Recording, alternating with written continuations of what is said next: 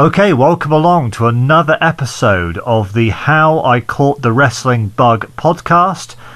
I'm delighted to say, joining me, uh, first of quite a few Chris's I've got lined up actually, uh, Chris DePetrillo. How the how was the pronunciation there, Chris? Was it okay? Perfect. For, for, first time out, you got it. Wow, I, I have had a little bit of practice though because uh, you kindly had a request on one of my shows the other day, so a little bit of practice Yeah. beforehand. But uh, great to have you on, Chris. How's it going? I appreciate it. It's going really well. Everything's do, doing uh, pretty well over here. Um, you know, just talking off air. Got the first dose of the vaccine today, so uh, definitely uh, a bright spot today. Today is a good day. Yeah, I think we're definitely the end. The end is in sight. Definitely, I think we're we're heading in the in the right direction uh, with all this COVID stuff, and hopefully things will slowly start to to get back to normal again. I'm very much looking forward to that. So, um, of course, you are currently uh, doing a show with Garrett on the uh, on the Fight Game uh, Patreon, aren't you? Uh, I think it was last month. Was it? Was it? It was season one of Cobra Kai and the first Karate Kid movie, and this month it's the second series of Cobra Kai and the second Karate Kid film. Have I got that right? Yep, you've got it right. We are doing the entire Karate Kid universe. Um, so we're going film by film for Karate Kid, season by season of Cobra Kai. Uh, we're also going to touch on things like the next Karate Kid with Hilary Swank and Pat Morita, uh, the Jaden Smith remake with Jackie Chan, uh, the old Karate Kid cartoon from the 90s. You know, we're going to touch on a little bit of everything as far as the Karate Kid universe and franchise is concerned. But uh, you know, the main focus is going to be on the three films with Ralph Macchio and Pat Morita and three seasons thus far of Cobra Kai. And it's really cool because Garrett has yet to see all seasons of Cobra Kai, so he's kind of watching them with a fresh set of eyes compared to me, who has watched them about 164 at this point.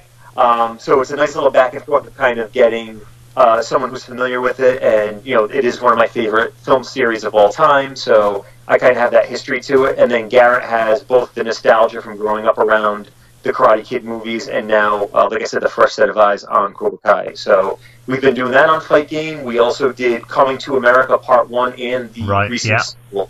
So yeah, we've got a, a lot of content going up on Fight Game in addition to all the other great people that we have as a part of it.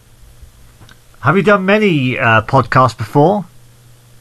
Yes, so I am a movie reviewer for a site, uh, bulletproofaction.com, and we have a podcast that I appear on, uh, usually monthly or bi monthly. We kind of have a rotating panel of reviewers from the site, uh, but I write a column at least one, if not two to three a month for that site. Uh, I've done uh, fully posable action figure podcast uh, because of my work at Figures Toy Company producing uh, the wrestling action figures and other action figures like for DC Comics and Kiss. Uh, so a variety of wrestling podcasts. I've been on Wrestling Observer Live with Brian several times, so I have definitely made the rounds. So um, obviously, this um, podcast, as you know, is all about how you you caught the wrestling bug. So, what was your sort of first exposure to wrestling? What would be your earliest memory of it? Earliest memory was coming across World Class Championship Wrestling in syndication uh, right around 1984 or so, uh, which was funny because I, I live here in Rhode Island, so I'm in the northeastern part of the United States, and we are a, a WWF, WWE stronghold.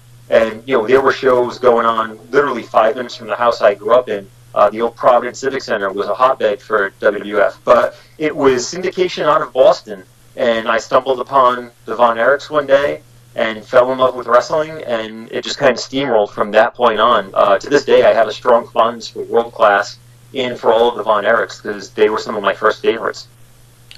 Yeah, I think everyone knew who the everyone in Texas knew who the Von Erichs were, even if they didn't know wrestling that well. Everyone knew the Claw, didn't they? That was probably like the most most famous thing. But yeah, you're in a completely different part of the country, so uh, it's interesting that World Class would have been the first thing you would have stumbled across.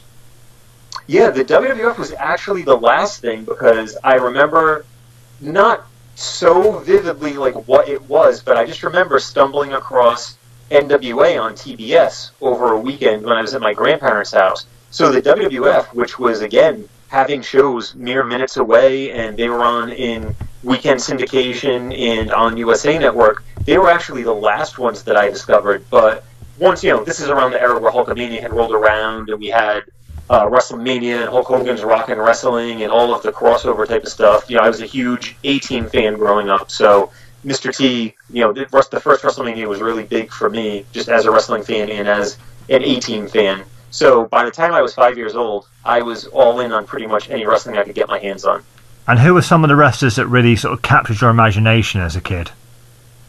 When I was younger, so I'll get this one out of the way first. Most young kids drifted to Hulk Hogan at that era. I was never a Hulk Hogan guy.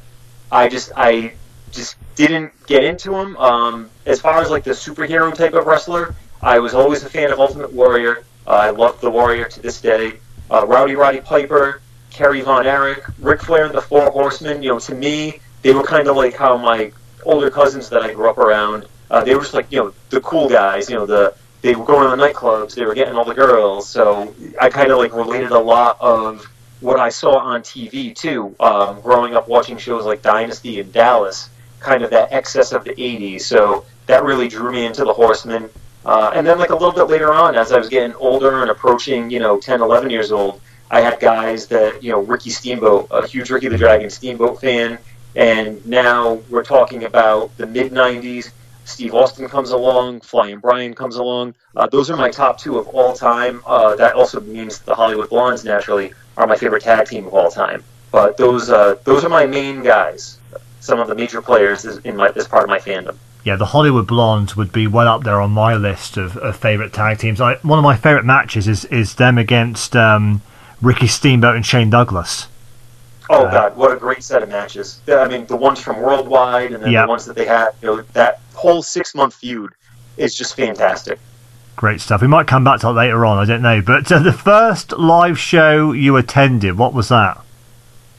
First live show I attended was one of the King of the Ring tournaments, uh, which they held at the Providence Civic Center, and it was unaired. This is when it was just kind of like a supercard that they put together. So it was 1989 and it was uh, it came down to Tito Santana and Rick Martel, if I remember correctly. Um, but yeah, the the Providence Civic Center was just you know it seemed like every other week there was a show. There was also a small theater, uh, the Warwick Musical Theater, which is uh, it used to be, should I say, mere minutes from where I live now, and they had shows frequently all the way up through the Attitude Era. So I go to live shows all the time, just WWF, and then as uh, everything swelled up in the 90s with uh, the Attitude Era and WCW crossing into the territory and everything, I've been to Live Nitro, I've been to ECW shows, I've been to indies, uh, you know, pretty much anything you can consider, um, right up until the modern day, where I've traveled uh, the last several years until the pandemic hit for WrestleMania at any point uh, during your fandom of wrestling did you completely sort of lose interest and, and completely stop watching altogether? No, I've always it's always been a part of me. Uh, the only time where I would say it had the danger of losing me was around like 1994 and 95, and actually, what kind of saved it is the Wrestling Observer newsletter because my freshman year algebra teacher, uh, who to this day is actually a good friend of mine, uh, turning in an assignment one day, we noticed that he had the Observer on his desk, and I was like, "What is this? Like, you watch wrestling? Like, what is this?" And he's like, "Well, I watch it." He's like, "But I follow the industry and kind of like what's going on, and this is like a behind-the-scenes newsletter."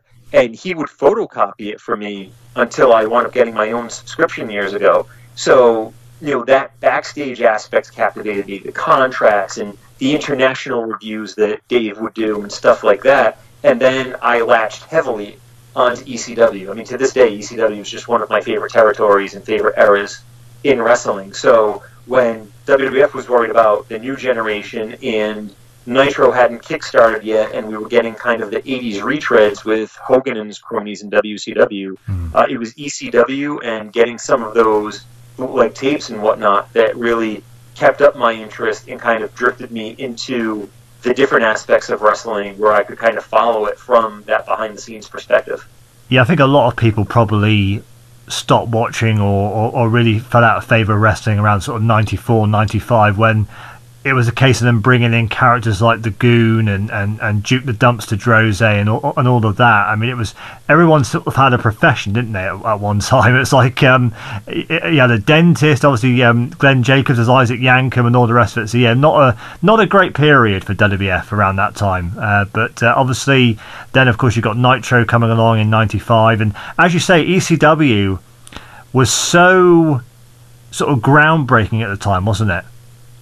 Oh, it was so different. And, you know, for me, as someone who was kind of, you know, coming of age, you know, this is my formative years now. So I'm 14, 15, 16 years old. And it's like it, it transcended everything. It was falling in line with my shift in attitude, my shift in taste. You know, it was that counterculture movement. You know, we've heard that term used so many times about it. Mm. But, you know, here I am getting older and even as a kid, you know, like I said, growing up around my older cousins, I was always exposed to things a little bit beyond my age range, whether it was, you know, rated R movies or, or rap music, rock music, stuff like that. So I kind of always felt uh, a little bit older than I was. It was always, you know, kind of, cool. I was, you know, cool enough to be part of the crew when they were listening to something or, or watching something.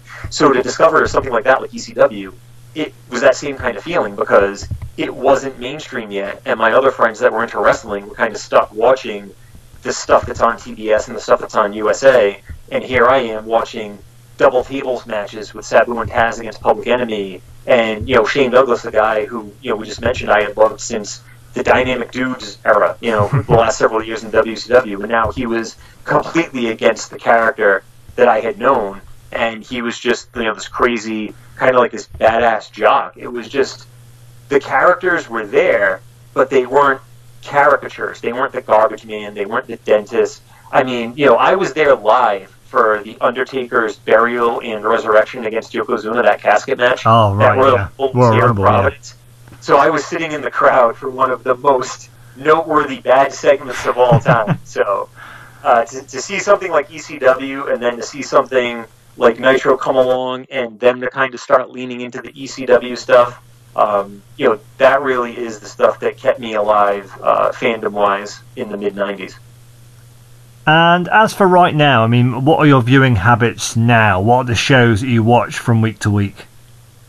So I still watch everything. Uh, most of the time, I'm watching with my son because my son is really latched on to wrestling, and you know he follows it along with me and follows it really well. For yeah, I think um, I think Zach was probably more excited to be on the Zoom call with Bryan Alvarez than you were actually. it's hilarious because he will wake up on like the weekends or on Tuesday mornings or after pay per views, and he'll be like, "What's the news? What did Dave and Brian say? What did I miss?" Like he like he actually actively asks about it. So he's beyond just being like, "Hey, did Drew McIntyre win last night?" Like he wants to know whose contract is up. Is this person going to show up in AEW? Um, but we watch Raw, we watch SmackDown, we watch NXT, we watch AEW. Uh, AEW and NXT are both DVRing right now, so we can I can check them out later, and you can check them out a little bit in the morning or after school tomorrow. Uh, I keep up on Ring of Honor because part of my work at Figures Toy Company is uh, that we maintain the Ring of Honor licensing to make their action figures and replica belts. So I do keep up on them. I think that their hour-long show right now is pretty great. Uh, I do keep up on New Japan, uh, not every show, but you know, checking out New Japan Strong, uh, the big cards stemming from overseas in Japan right now.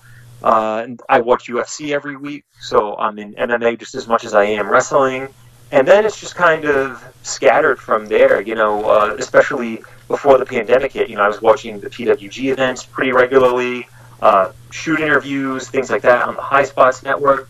And we watch a lot of classic wrestling too. You know, we'll pull something up on WWE Network or on YouTube. So I mean, I sat here and watched old Smoky Mountain and USWA with my son. Right. So we keep up on everything current, and we like to go back in time a little bit so we can see some things from back in my day. We come on now to the rapid fire questions, which uh, I don't know why I called it that because they really aren't rapid fire at all. But um, your favourite, and I say that every week, I say that every episode as well. But your your favourite wrestler of all time, uh, who would you go for for that? Flying Brian Pillman, to the extent that my family dog years ago, his name was Pillman. He was named after him. what do you, what do you make of um, his son? How how how he's doing right now? I think he's doing really well. Um, I actually have him under contract for an action figure. Uh, I have shown that preview on my social media um, going months back. Um, but yeah, I'm, I'm a fan. I've met him several times, talked to him, and you know, I think that the tag team that he's doing right now with Griff Garrison, I think that they have a chance to prosper once AEW gets some more TV time. You know, I, think that uh, the loaded roster right now is a bit of a detriment. I think they're kind of very heavy right now and need to spread the wealth a little bit. So hopefully the additional TV time and then uh, you know reformatting these two dark shows, Dark and Dark Elevation, will see them get a more consistent push. When would you have first seen uh, Flying Brian? Would it would it have been sort? Of, I suppose it would have been early '90s WCW. I, I remember him having those great matches with like Jushin Liger, and uh, yeah, I mean he was really, really when Bill Watts came in. That's really when things kind of went wrong for, for Brian Pillman because I think he was on course to have quite a big push at one stage, and then obviously the famous story goes that Bill Watts came in and. Uh, he Brian Pillman was getting paid all this money, and uh, he was more than happy just to be a very well-paid jobber, wasn't he, at that time when, when Bill Watts came in? Yeah, they wanted to renegotiate his contract, and they threatened like, you know, we're just going to job you out. And I believe the quote was something like, "Well, then I'm just going to be the highest-paid yeah. jobber." That's right. Yeah. Um, but yeah, back in 1989 or so, like when he first showed up in the NWA, was when I first saw him, and I latched onto him quite a bit then. And then it was like the Hollywood Blondes was really just like you know it, Pillman really you know I talk about how things kind of parallel my taste in things. And you know as a young kid I'm watching him as the plucky baby face. So that's what most young kids drift towards. Um, like I said I was never a Hogan fan but for some reason I liked you know white meat baby face Brian Pillman. And then I'm getting older and I'm getting into more of you know the anti-hero era, and here he is as the Hollywood Blondes, and you know they were like the Horsemen to me. You know they were like just you know they were too cool to do. Um, and then he went and did the loose cannon stuff, which was just fantastic. I mean, the loose cannon from the Horsemen all the way through ECW to when he went to the WWF is just one of my my favorite uh, threads to follow uh, as far as character evolution and, and someone's career. And uh, you know, it's sad that we lost him when we did because I think he could have been a really integral part of the Attitude Era. Oh, without a doubt. I think he, in in some respects, what he was doing was ahead of its time. Yeah, it, it, really was. And uh, yeah, it's great that someone mentions know Brian Pillman because I've had a lot of guests on the show now, and and the go-to answers are like Bret Hart or, or Shawn Michaels. So it's nice that someone picks someone like Brian Pillman because I, I really do feel that someone that was taken from us far too soon, and people don't realise the impact he had did did make on the industry. You know, and I think that uh, yeah, great to great to think about him and mention his name because uh, he definitely left his mark for sure. Um, favorite match of all time? What would you choose for that? Bret Hart versus Steve Austin at WrestleMania 13, the I Quit match with uh, Ken Shamrock as the special referee just a fantastic match. You know, I mentioned that Austin was another one of my favorites, and I love Bret. Uh, you know, Bret's not up there like you said. A lot of people picked him and Shawn as like their number one or number two. Uh, Bret is up there, but the other guys do still outweigh him as far as you know my choice and my selection. But that to me is just a, a perfect match. Just the the creativity behind it, the way it was worked, the way the storyline clicked the way it introduced Shamrock into the fold, I just think that is one of the best booking jobs and one of the best jobs that two wrestlers could possibly do in the ring in that match. Yeah, quite a few people have uh, have chosen that match, and, it, and, it's easy to see why. I mean, it was such a it was such a uh, important match as well for the for the history of the business as well. Um, and uh, yeah, I mean, we've spoken about it quite a lot on this show. But um, any other matches that are up there on the list for you, or what would be sort of the, the sort of top three for you? or top five? Let's say, well, we've mentioned the uh, the Hollywood Blonde series of matches, so those are definitely up there for me. Um, Steve Austin versus The Rock at WrestleMania 17. Uh, that's another show right. that I was yep. live in audience for, and to be there, uh, I mean, just that whole show in general, because the TLC match on that show too, obviously, um, just a tremendous blowaway match. But that Austin versus The Rock. I think it. Sorry, I think it was you I was talking to the other day. It, it may not have been, so forgive me if it wasn't. But we were talking about how obviously it was a huge mistake to turn Austin heel at the end of that match, but they had a great opportunity later on in the year when Austin did that big run in uh, during the Alliance and WWF feud. Um, they had a great opportunity to turn him back babyface, and unfortunately, they turned him heel again almost by doing them um, having him turn on WWF at the Invasion pay per view. Uh, was it you I was talking to, or have I got that wrong? No, no, we were definitely talking about that. Yeah, because we you weren't you there in the building that night when he made that entrance? Yes, I, yeah. I was there for that as well. I, I've been fortunate to be there for quite a few things. Yes, that when he came out and started stunning everybody, and they were like, you know, the old Stone Cold, and they were trying to kind of rally him all through the show to just kind of snap out of it and come to. Uh, yes, I was there for that, and just it was tremendous, and it was like he had earned all the goodwill that we thought he had lost back, and then they used it just for another nonsensical heel turn. You know, just kind of that's when everything kind of started circling the drain, and they started doing these things more out of uh, a need to feel that they needed to shock us as opposed to get the business back on its feet. Yeah, and the night after Survivor Series, they ended up turning them back babyface anyway. But yeah, I think that would have been a great opportunity because it was a mistake, wasn't it, to turn him heel? I think even Austin himself has said that if he could go back and call an audible and just stun Vince in the middle of the ring, he would have done. Yes. Yep. And I, you know, I would completely have been fine with that. Send everybody home happy and just do it that way. Any other matches up there for you? Uh, Steamboat and Savage, WrestleMania 3. Um, right. I know that yeah. was kind of a, a trope at this point. A lot of people mention that one, but that's a match that really captivated me as a kid. Uh, Ricky, like I said, is one of my favorites of all time. So is Macho. Steamboat and Flair. Um, you know, a lot of my favorites are a lot of the obvious ones. Um, I'll throw one in there that's a little bit more recent, and uh, it might fly under a lot of people's radar just because PWG doesn't have so much exposure. But if you ever have a chance to check out Kenny Omega versus ACH from PWG in 2014, it is a hilarious match in the sense that not only is it well worked and you know it's what you would expect from a Kenny Omega and an ACH at the time, but the two of them begin cosplaying Austin and The Rock in the middle of the match, and it is just it's so over the top and zany. Um, it's you know it's before Kenny kind of started delving a little bit more into the serious stuff that we would see in New Japan with the Okada series and Jericho feud and stuff like that. But it, that's just a really fun match. It's it's probably my favorite PWG match just because there's so much entertainment value on different levels in it.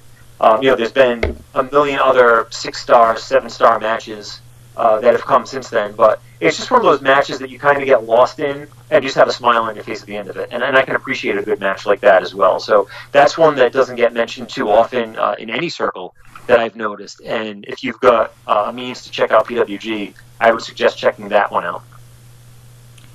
You mentioned how you've been there for a lot of great moments. So this this next question might be a difficult one to answer, but um, the best live show that you've attended, what would that be? Would have to be WrestleMania 17. WrestleMania 17, I was very fortunate to be a part of. Uh, this was when we had the contract at my company for WWF replica belts, so we were actually uh, gifted the tickets because we went down to launch the sales of the title belts at Fan Access that weekend. So I got to be a little bit behind the scenes at Fan Access and got to sit in the crowd for the show. So got to meet a lot of talent that weekend. Um, got to enhance my career a little bit, and at that point, I'd only been with Figure Toy Company slightly more than a year, about a year and a half. And then just for so much to have happened at that show, I mean, you know, a lot of people were still kind of watching it with eyes wide open, wondering what the deal was with the purchase of WCW. And you know, even though we didn't get too much as far as that that night, just everything from Austin and Rock, the TLC match, uh, the Vince versus Shane stuff, uh, the gimmick battle royal, just just an insanely fun show. The crowd was hot all the way through. Uh, you know, the next night was when everything started going downhill, like we just said. But to be there in that arena, just I will never forget the noise of the crowd and just being able to see some of those matches firsthand. Do you know the story as to why the Iron Sheik won that gimmick battle royal? By the way, uh, wasn't it that he was uh, in such ill health, or uh, his weight was so much that he couldn't be tossed over the top rope? Well, yeah, I think that's what he claimed that he couldn't take a bump over the top rope, and that's why he that's why he won, which I think is, is great. But um, yeah, I mean, I love that because they, they brought back Bobby Heenan and and, and uh, Mean Gene to call that match. It was just great to see them back on uh, on WrestleMania. But um, so yeah, that was the best show you ever attended live. And what, what else is up there? Any other? You know, you, that uh, that Raw, I'm guessing, was quite a good one to be at when uh, Austin made that uh, came out and stunned everyone. Yeah, oh yeah, that was a great show. I was live at King of the Ring 97. I was live at WrestleMania in Boston when Austin won the title. So the first Undertaker and Kane match, uh, the match you know, where Austin won the belt, Mike Tyson was the referee. I was there at Royal Rumble 94 when I was a kid.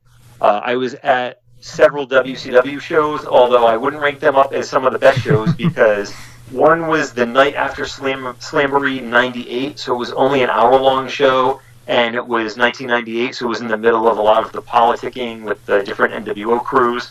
And then the next time I was behind the scenes at WCW was in 2000, and it was the in between era when Russo hadn't come back yet and the Radicals had just left. So this was when uh, Booker T was feuding with Stevie Ray over the letter T. And Oh yeah, feuding with uh, Ahmed Johnson, wasn't it? Uh, who was known as Big Big T. Yes. Yeah, that's so right, yeah. that this era. Le- uh, Lenny and Lodi were uh, repackaged as uh, Lane and Rave.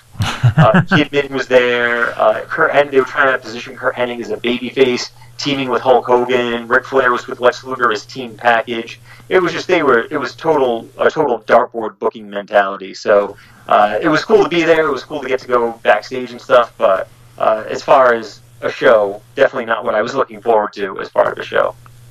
Did you ever attend a good WCW show? Sadly, no.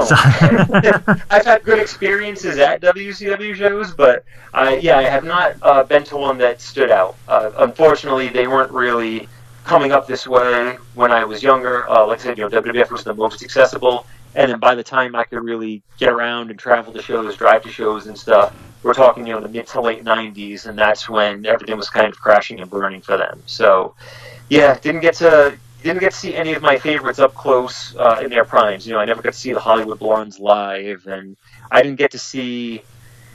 Let me see. I saw Steamboat when I was younger, but I didn't get to see Steamboat during his WCW days. I didn't see Steamboat again until Backlash 2009 when he took on Right. Jericho. Jericho, yeah. Um, did you ever get to attend an ECW show? Yes, back in Worcester in 1999, and I believe the main event was Taz versus Bubba Ray Dudley. I believe that was the last match. So this was again, this was like the era where people were starting to leave. So it wasn't Right. really the ECW of old. It was kind of like that, you know, getting the TNN deal, starting to commercialize. Uh, people like the Dudleys, um, Taz, they all had one foot out the door. So it was cool just because it was ECW, but you know, I didn't get to go to the ECW arena until I went to Ring of Honor's War of the Worlds against New Japan in 2015. That was the first time I got to go to the arena. And who were some of the guys in ECW that really stood out to you? Who were some of your favourites from ECW? Since you were such a huge fan of, of that particular company. Uh, Shane Douglas, Raven, uh, and his whole crew. Uh, I was always a fan of Brian Lee. You know, a lot of people were Right, not yeah. the big Undertaker angle, uh, and because I wasn't either.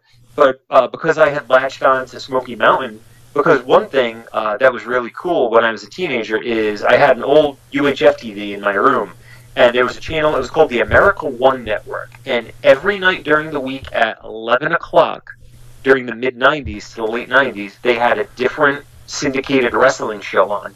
So I would get to see ECW, I would get to see Smoky Mountain, I would get to see USWA. So I was able to see a lot of the stuff um, that were that I was reading about in the magazines and in the Observer, and I was always really taken uh, Chris Candido and primetime Brian Lee. So when they wound up in ECW, and then when they linked up with Shane Douglas as the Triple Threat, uh, that was one of my favorite tandems. Uh, I love the whole feud with that Shane Douglas and the Triple Threat had with the Pit Bulls when uh, Gary Wolf, Pitbull number one, uh, jammed his neck and was in the Halo briefly, and they had Shane Douglas kind of shake the Halo, rattle the Halo, and they built up like this really like big, uh, big grudge feud, blood feud. That was one of my favorite things. Uh, Sandman, you know, Sandman's just you know him and New Jack. Uh, what they lack in match quality, they definitely make up for in entertainment. Like it was always cool to get the entrance or to see them make the save.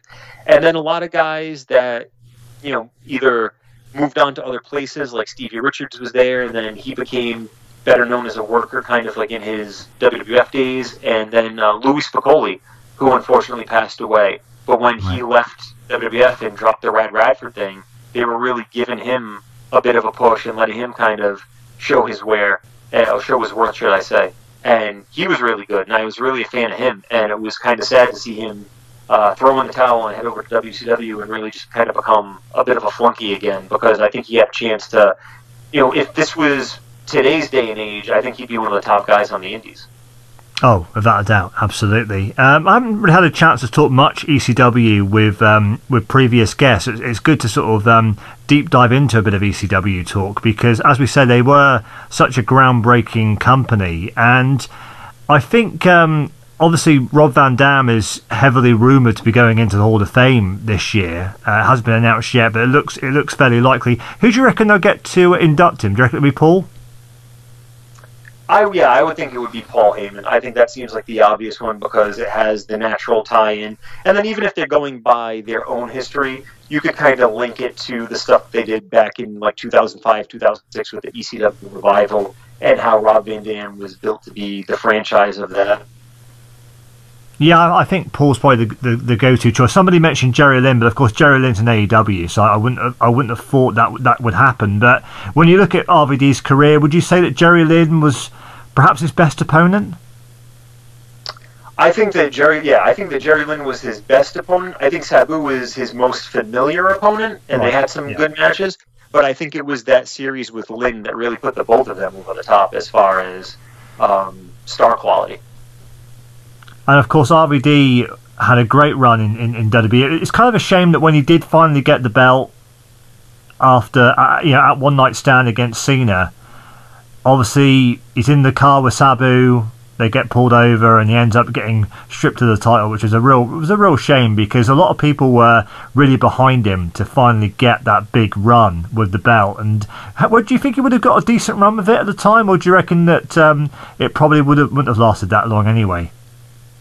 At the time, I think Heyman would have done everything he could to protect the title and, you know, maybe run until December. You know, if they were going to have that December pay per view, maybe things would have turned out differently and you could have had some type of big RVD singles match. Because once he went down, uh, you know, because of that situation, they were just basically scrambling at that point. And, you know, that version of ECW was so bare bones anyway, and the stuff that they were trying to make them do that I think that losing Rob Van Dam as champion really hurt any chance for it had to get off the ground. But you know, had he stayed on board, we probably could have gotten something like an RVD Kurt Angle series for that belt, and I think that that would have been amazing. amazing I think yeah. having a different conversation tonight about how Kurt was his best opponent. Yeah, quite quite easily. Yeah, absolutely. Um, the final question I ask everyone on this show, and it's it is a difficult one to answer in a way because you don't you don't sort of know how to go about answering it because you can go at it from so many different angles. But the question is, if you could change one thing about the wrestling business, what would it be? So, is there one thing that sort of stands out to you that you think, oh, I wish I could change that? I think that all companies would be best served by booking backwards. I think that the old mentality of looking at where you wanted next year's WrestleMania, where you wanted certain people to be positioned and what you wanted it to be, and then going from there, I just feel like it's a lost art. I think that, you know, New Japan is out pretty well, and I think AEW has a good idea of what they want to be, but I think that they're also too willing to change course too often. Right. So I think that if we had people looking forward and saying, okay, here are our projects. Here are the two guys that we want to get over to be in a main event match next year. You know, we want this to be the grudge. We want this to be the feud, whatever it is. Even if it's a guy like a Kenny Omega or a Drew McIntyre that you you know they're already over, they're already established. You know, here's what we're going to do to keep them this way. And then, of course, you know, maybe you've got a backup plan. Maybe you've got a way to tweak things like how we got the Steve Austin Bret Hart double turn. You know, but I think that all companies would be best served by having that long term planning and really kind of hunkering down and saying, okay, look, we've got 80 guys on the roster, but here's the 10 that we really need to get behind, and then we'll, you know, aim for six months out, nine months out, a year out, and then you kind of take it from there.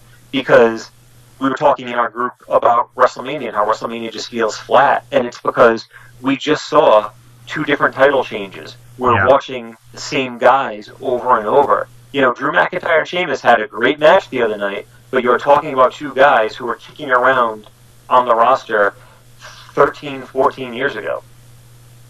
So yeah, yeah, absolutely. Yeah, I think, Yes. um, and also, I mean, WrestleMania is what two weeks away, three weeks away, and Yep. they're still not completely decided what they're doing. I mean, that is unheard of. I mean, it used to be the case that you know by about Survivor Series, you'd start getting like a a feeling for what the big matches were going to be. I remember Lesnar and Goldberg having that big stare down at Survivor Series, and it led to the match at WrestleMania. But you get none of that now. I mean, I think it always was better when Vince and Pat would would book a year out, you know, driving in, in, in Vince's car or whatever, you know, from from one town to the next.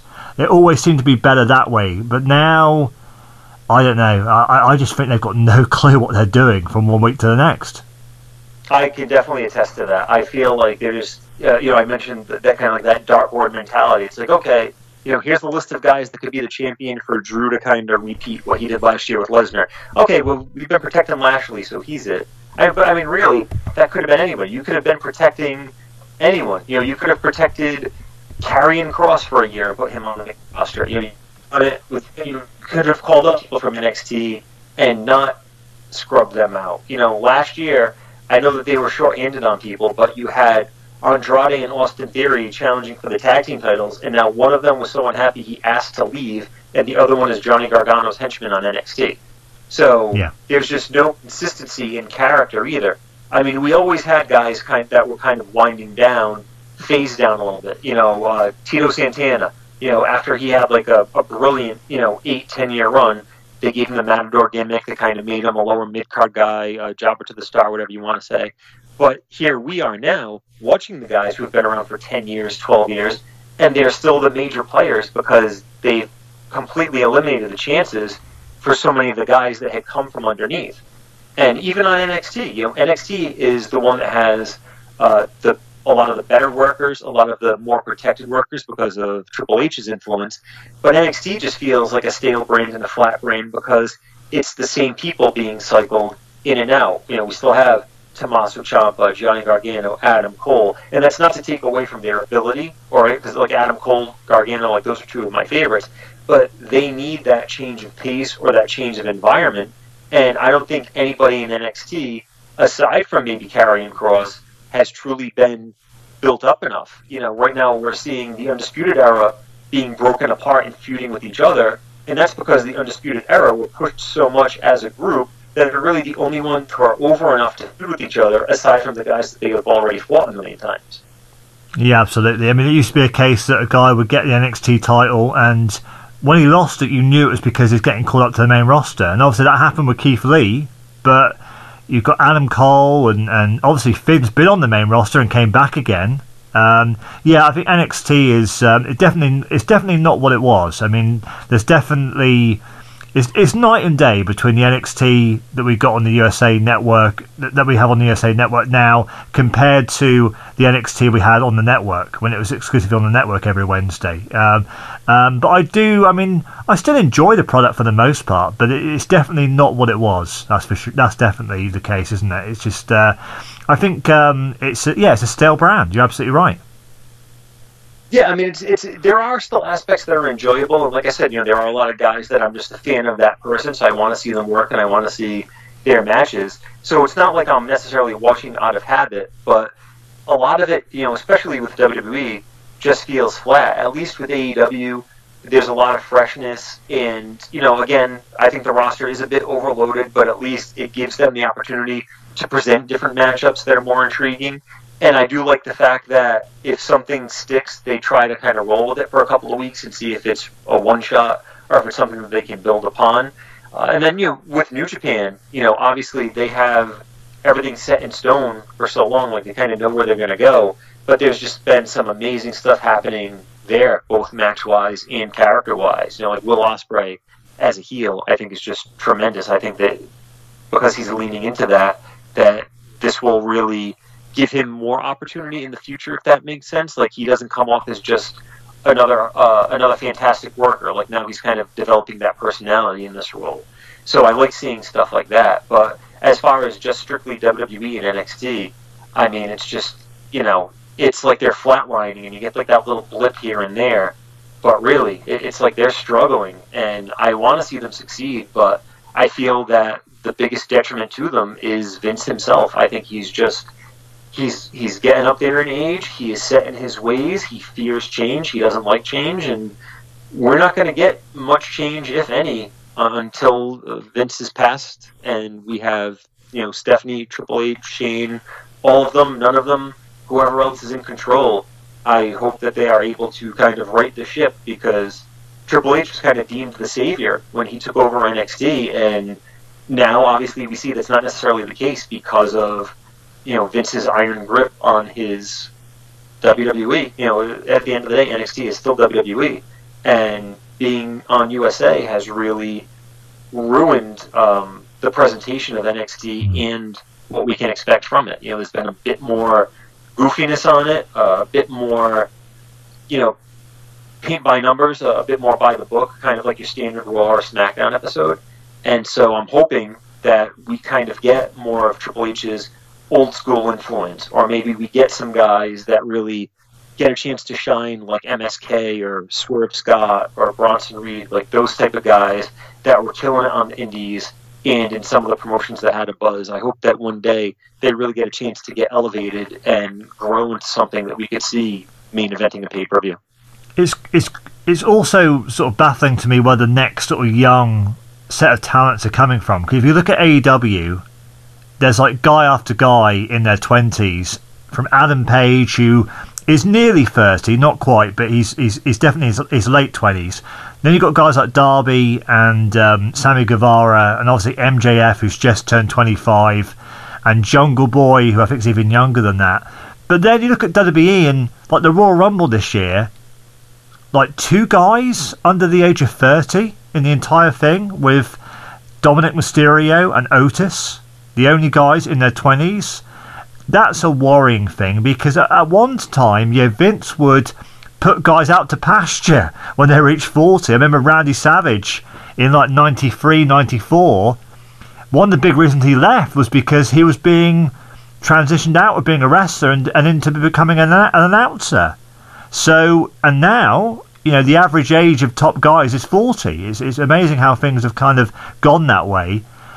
Uh, yeah, I just don't see anyone right now on the main roster that uh, is young and has potential to. Um, yeah, I, I, just I just can't see it. I mean, there's too many, dare I say, older talents on the roster. Do you think that's a fair comment? Oh, absolutely. What I can what I can see happening, um, and you know, maybe our conversation tonight is a bit of foreshadowing to it, is exactly what Eric Bischoff did in 1995. Because Eric Bischoff had guys that were younger, but not necessarily very young, Andy had, you know, the Hogan, the Savage, the Flair, who were older on top.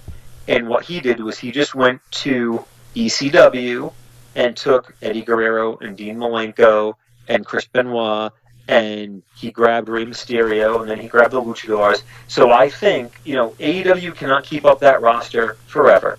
And, you know, the indies are really hurting right now because of the pandemic and everything. And I'm sure that as things get back to normal, we'll get, you know, fresher talents and younger faces rising up, but I can see people getting a shot in AEW and you know them needing to trim the fat, and they cut a couple of guys who maybe they just feel aren't ready, or guys who don't you know stick around. Uh, with Ring of Honor, you know I can see them getting some guys. You know, even Ring of Honor's roster is a, bit up there in age. Um, you know, you've got guys like the Briscoes and EC3, like guys who are kind of in their mid 30s. But you also have guys like Bandito and Flamita and stuff like that. So I can see in another year or two, WWE just kind of going around and cherry picking some of the hot young stars and bringing them in and sliding them in. And again, you know, it, it could be just to grab them to have them, like they've done with Ricochet and pretty much everybody else, or maybe they're going to realize that there's no one left. You know, they've exhausted every legend, they've exhausted every part-time main eventer, they've exhausted every shocking return, they've exhausted every major heel turn. It's like everything's so been there, done that. They need a spark. So I think that they will steal the spark from somewhere else, and that will hopefully reignite the whole product, much like what happened to WCW back in 95, 96.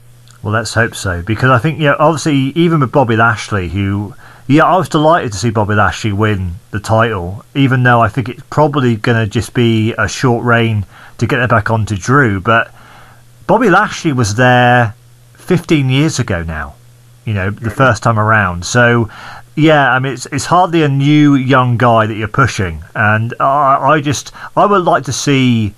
Uh, even Drew, I mean, like like you said earlier, I mean, Drew was there years ago as well. I mean, he's he's in his mid thirties. I mean, I wouldn't say that's old. That's that's around my age right now. I wouldn't say that's old at all. But yeah, I, I would love to see some young guys coming through. I mean, someone like I don't know how old Angel Garza is off the top of my head, but he must be in his twenties. I would guess. I, I yeah, I think he's in his late twenties. I think he might be like twenty eight or twenty nine. So I think he's like on the cusp of thirty, but he's still definitely young enough.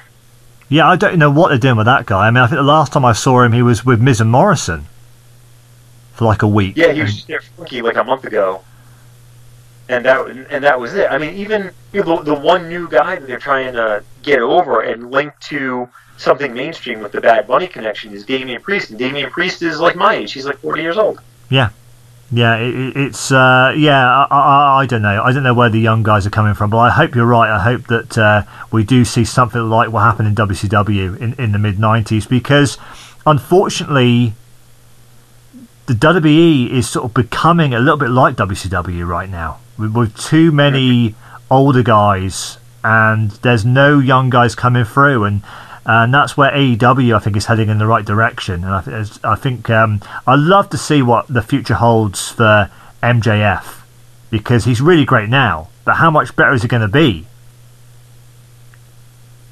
I, yeah, I think that he's only scratching the surface. I think that eventually, I mean, he's got the character work down pat. I think in the ring, he, you know, he's not a dynamic worker, but he's a solid worker.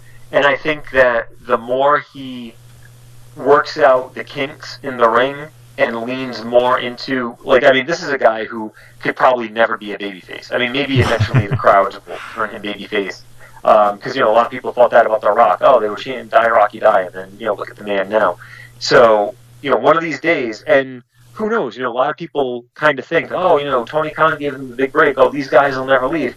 Well, guess what? Vince gave a lot of people their big break too, and everybody bounced around. So we could very well see some type of AEW invasion someday. Or maybe we'll just see guys like Top Flight or Pillman Jr. or Griff Garrison or, you know, people like that.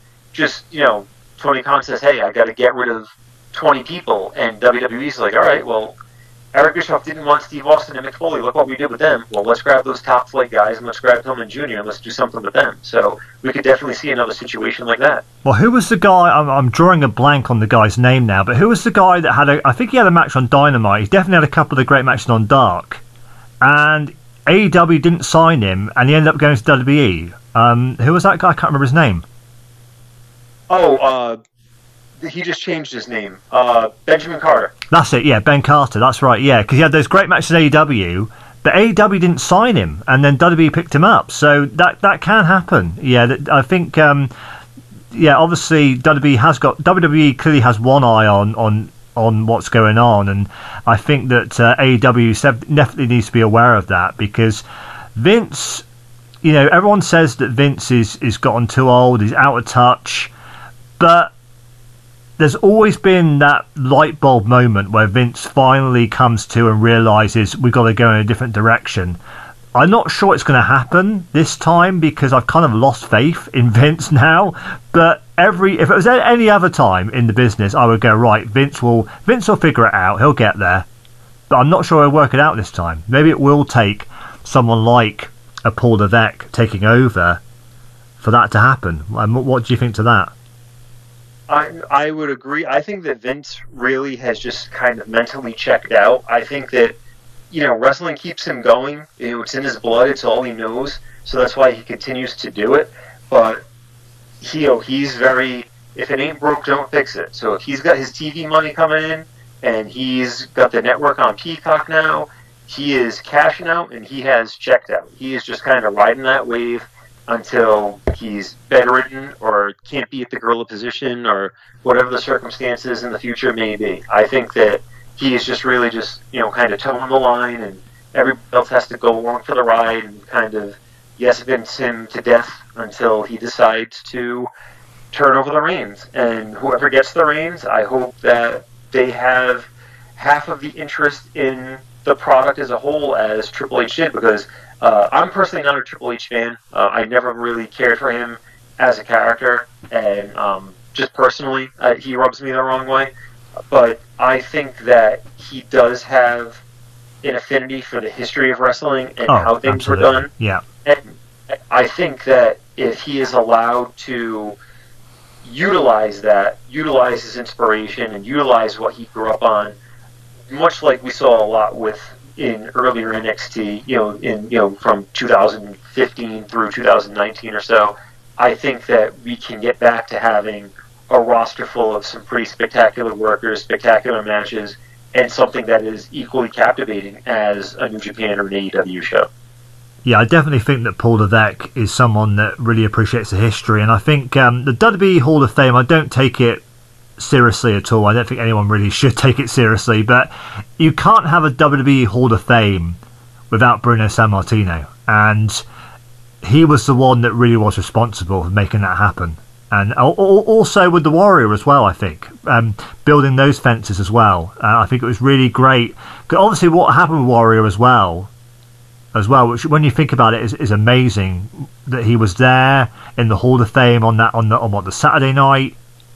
He was there at WrestleMania on the Sunday. He did that promo on Raw, and then was it like the Tuesday or the Wednesday? The yeah, well, yeah, when he returned home. Yeah, and he he he was gone. You know, so it was a really special moment to get Warrior to go in the Hall of Fame. I wonder if he knew that he was in a bad way, and that that might be his last chance to go in. I don't know. You just don't know, do you? But yeah, he he was. Um, if you go back and look at those sort of last few days of Warrior, I mean, he was he was sweating profusely, wasn't he? You could tell that he was really Oh, yeah. struggling, and um, I wonder if he knew how bad he, he had it, sort of thing. You just you just don't know, do you? No, and, and that's one of my biggest regrets too, because I had wanted to go to WrestleMania that year, because that was 2014, but I was getting married later in the year, so we were just basically, you know, just saving money and you know focusing on the ceremony and the event, and then obviously the honeymoon after the fact. So I skipped out on it, and when I found out that Warrior was going in the Hall of Fame, was going to be there, I was like, oh, like I really want to go, like you know, and you know, I was this close to going. I'm like, nah, you know what, like. I got to do. I mean, I'm going to do the right thing. You know, got to make sure that I'm kind of you know keeping myself in check as far as you know this wedding and everything that you know prioritizing. And then when that happened, it was like, oh, like what a punch to the gut. Because I mentioned before, you know, I was never a Hogan guy, but as a kid, it was always the war I was drawn to. You know, he was like the real life superhero to me. And you know, when he passed away, it was like I'll never get to see him live again. I'll never get to see him just come down to the ring or get in someone's face. Not that he was doing anything active, but just having that opportunity to maybe even you know meet him in an access event, you know, in a, at another year. Uh, you know, that one kind of hit a little bit hard because he really is one of my all-time favorites. You know, I know a lot of people soured on him later in life with some of his personal beliefs and stuff, but. I've always been able to separate uh, the per the person from their character or you know what they're portraying on TV. And you know, when I was a kid, man, that return at WrestleMania eight. I mean, I remember how much I was jumping around. I mean, that moment when he came out and saved Hogan still gives me goosebumps. You know, just that's just one of the greatest scenes in wrestling history. So it is really sad that we lost him when we did. Yeah, and, and that promo he cut on Raw, I mean, I think the final words were, the spirit of the Ultimate Warrior will run forever. And uh, yeah, definitely will. He definitely left his mark. I think he's he's someone that was a little bit misunderstood. I, th- I think obviously he did say some some very outrageous things that I can't condone, but um, yeah, I mean, I, I think he, had, he, I think his speech was a great one. I think a lot of people were taken by surprise by how how normal he was, I, I guess, in, in, his speech. And he was just a, a great family man, and he I think he he built a lot. He he made a lot of fences that weekend uh, with a lot of people that he'd fallen out with over the years, and uh, it was a great sort of farewell, if you like, that he got to have there. So. Uh, I don't want to end uh, the podcast on, on, that note necessarily, so let's figure something happier to finish with. Um, so, um, obviously you're doing the podcast with Garrett. Any any aspiration to any more podcasts? Uh, any any more wrestling podcasts? Obviously you, you do a lot outside of wrestling, but any desire to do a, a regular wrestling podcast, anything like that? Yeah, you know, one thing that I mentioned that I would love to do for the group, uh, and it would have been tough just with the regular old WWE network, but I, you know, we talked a lot about ECW on here, and I feel like not enough people look back on ECW or talk about the actual matches, you know, maybe the characters, maybe the incidents, but it would have been really cool to look back at old episodes of ECW TV. So I don't know if it could be anything that's ongoing because there's really no way to utilize uh, ECW television without having to use those very hastily edited versions. uh, but I know there's like some on YouTube, and I know that things pop up here and there on like Daily Motion and sites like that. So, you know, maybe just kind of doing some type of ECW watch along or almost like a, uh, a homework assignment. You know, those who haven't seen certain matches, um, just trying to kind of find things for people to check out something they might not normally see, whether it be ECW or Smoky Mountain or uh, a newer indie show, you know, something like that. Uh, even if it's something like Ring of Honor, I think that it would be cool to uh, lean into a little bit more of that stuff because I think that you know WWF, WWE, uh, AEW, New Japan, all that stuff. I mean, that's all the norm. That's all the mainstream right now. So some type of uh, retrospective on the old stuff would be really cool. And I like the dynamic of like how Garrett and I have the Cobra Kai podcast where it's a fresh set of eyes. You know, he hasn't seen Cobra Kai yet, so he's watching it and kind of reporting back to me his thoughts, and I'm kind of telling him what I had thought about it when I first saw it and what I thought as a lifelong Karate Kid fan. So, you know, because I'm so affectionate towards ECW, if I could get someone who's not familiar with it, forgot about it, or never really got to see it, uh, I think that would be a great dynamic as well. I think having kind of like that little odd couple back and forth would be very entertaining. That'd be really cool. Yeah, I, am really enjoying the uh, the retro Raw shows that um, the '97 Raw shows that John and uh, Garrett are doing right now. Uh, I always make a point of listening to that because uh, there's so much, there's so many podcasts. I try and listen to as much of them as I can but there are sort of ones you've got to sort of single out as uh, okay these are the ones i'm going to listen to regularly and that's one i always make a point of, of, of, hearing.